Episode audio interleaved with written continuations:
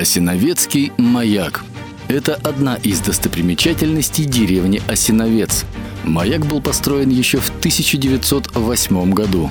Он возвышается на 70 метров и является самым высоким на Ладоге и входит в десятку самых высоких маяков мира. Осиновецкий маяк служил важным ориентиром на дороге жизни во время блокады Ленинграда.